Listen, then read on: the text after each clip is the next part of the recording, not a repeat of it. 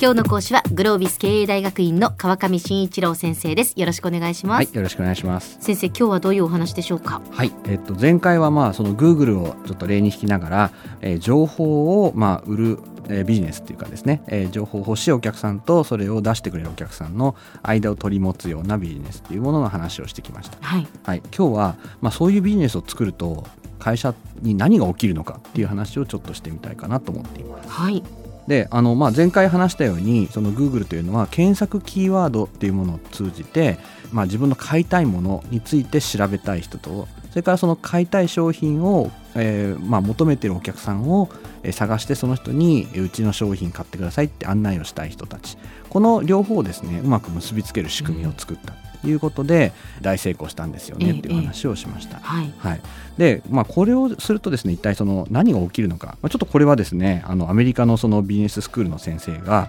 いろいろ研究をして分かったことなんですが、はいまあ、これをですねマルチサイドプラットフォームっていうふうに呼ぶんですね。うんマルチサイドプラットフォーム、そうなんです、はいはいえっとまあ、要するに検索で言うと検索したいお客さんっていうのとそれから検索結果に対して広告を出したい企業この2つのお客さんが間の検索エンジンというところで結びつけられるといううかんつながれるっていうふうな、ええまあ、そういう機能があるっていうので、まあ、その両方の側に対してサービスを提供しているプラットフォームとなるほどなるほどそういうまあ意味なんですけれどはいも、はいはいでこの、まあ、Google みたいに、えっと、うまく2つの両方のお客さんを結びつけるような仕組みを作れることによって、まあ、1つはですね要は広告主が、えっと、どんどん一生懸命いい広告を出すと検索して便利になる人たちが増えますよね。検索したい人たちがどんどん増えていくとその人たちに向けて広告を出したい企業がまた増えますよね。うん要は両方がお互いに嬉しい関係が成り立ってこれがですね、まあ、勝手にどんどんどんどん関係が回り始めるわけですね。はえあ、ー検索する人が増える増えると企業が増える企業が増えるとまた検索する人が増えるどどんどこどんどこ人が増えていくわけですなるほどなるほどもうその基盤さえ作ってしまえば、はいあとはもう自分たちでそうなんですどんどん増えてくれるわけですねそうなんですよええこの勝手に増えるっていうのがすごいことでして確かに普通の会社でですねお客さんが何もしないのに勝手に増えるっていうのはまあめったにありえないな話でいすでねすねはい、でもここのこの仕組みを作るとですね両方どんどん勝手に増えていくわけですはあそうすると何が起きるかというとつまり、普通の企業であればお客さんを増やすのにまず確実に広告とか反則とかをしないとお客さん増えないわけですけれどうんもこの広告費とか反則費がいらなくなってしまううんうんうんすごいことですよそうね。ですよね、はこっちは何もしないの 何にもしない、はい収入はどんどん上がっていくっていうことですね収入はもちろんどんどん増えます、ええなんですけどもそれに対してお客さんを集める費用がかからないまずこれが一つですねうんはいそれからもう一つは当然お客さんがどんどん増えていくことによって、うんまあ、コンピューターを使ったサービスですのでコンピューター1台にうまくプログラムをすればですね、まあ、何百万何千万何億人という人たちにサービスを提供することができるようになるわけです。ここが人間と大きく違うところではいはい一人の、えーお店の人がお客さんいっぺんに何人相手できますかっていうと まあ当然ですけどせいぜい23人コンピューターですと一瞬で100人200人1000うん人1万人、まあ、それをこうコンピューターをダーッとたくさんつなげるとうんもう何億人でも相手ができてる。まあ、そういうふうになってしまうのでお客さんのお一人当たりに対するお金コストっていうのももちろうんんどんどんどんどん、まあ、少なくなっていきますと。そうですねはい、でもっとすごいことにその要はこの検索サービスで言うとですね例えば「メガネ」っていうキーワードにどんな広告を見せるとお客さんが一番喜ぶかというのは Google ではなくって広告主が一生懸命考えるわけですよね。はいはいはいでこれはあらゆるキーワードに対してあらゆる広告主がですね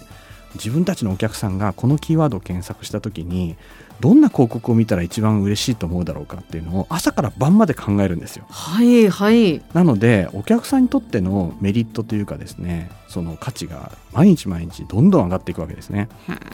このお客さん同士も勝手にお互いにサービスをし合うとこの仕組みがえーできることによって企業も広告によりたくさんのお金を払いたくなるはいはいまたその企業がどんどん広告を一生懸命考えてくれるので、またさらにお客さんが増えていくっていうような、まあ、売上自体もですね勝手に増えていくうんというような仕組みになっていくわけです。まあ、こういうふうに、えー広告コストもかからない商品を提供するコストも下がり、そして勝手にお客さんに対する価値が増えて新しく生まれていくうんというようなこういう仕組みになっていいくわけですよねこのマルチサイドプラットフォームというへーのは。すごいはい、恐ろしい仕組みなんです恐よろしいですね、ええ本当にねえそうなんですで Google はですね実はこの仕組みを作り上げたことで、ええもうここ10年ぐらいずーっとですね自分たちの売り上げを稼ぐのにかかった最低のまあお金そこを除いた粗利益率がだいたい60%から70%ぐらいっていうのがずーっと続いています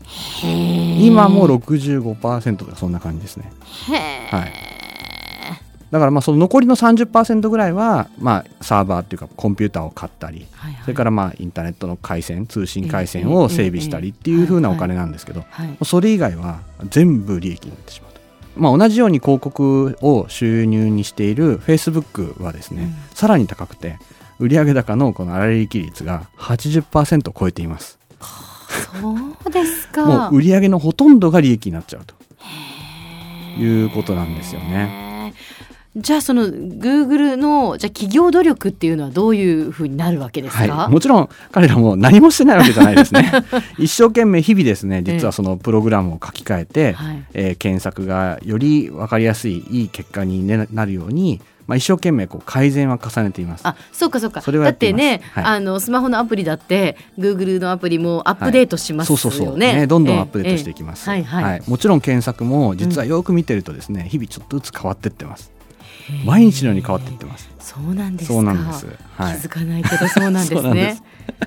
はい、また彼らは実はですね、まあ、新しい分野に対して参入していくための研究開発もものすごい金額やってるんですねあそうなんですか、はい、例えば最近ですと,、えーと自動車の自動運転これに対してもう何千億もの技術をあのお金をかけて技術開発をしてたりですね、まあ、そういったこともやっています。へーなんであの儲かってるからといって全部それをポケットに入れられるっていうわけではないんですけれどなるほどもなるほど、はい、もちろんやんなきゃいけないことはいっぱいあるんですがうん、うんうんはい、でもそんなに儲かっちゃうビジネスなんですよねというお話です。では先生今日のまとめをお願いしますはい、えープラットフォームという、えー仕組みを、えービジネスの中に作ると、まあ、コストがどんどん下がって、えー売り上げがどんどん上がる、えー大儲けするビジネスができてしまいますよというお話でございました。今日の講師はグロービス経営大学院の川上真一郎先生でしたどうもありがとうございました、はい、ありがとうございました。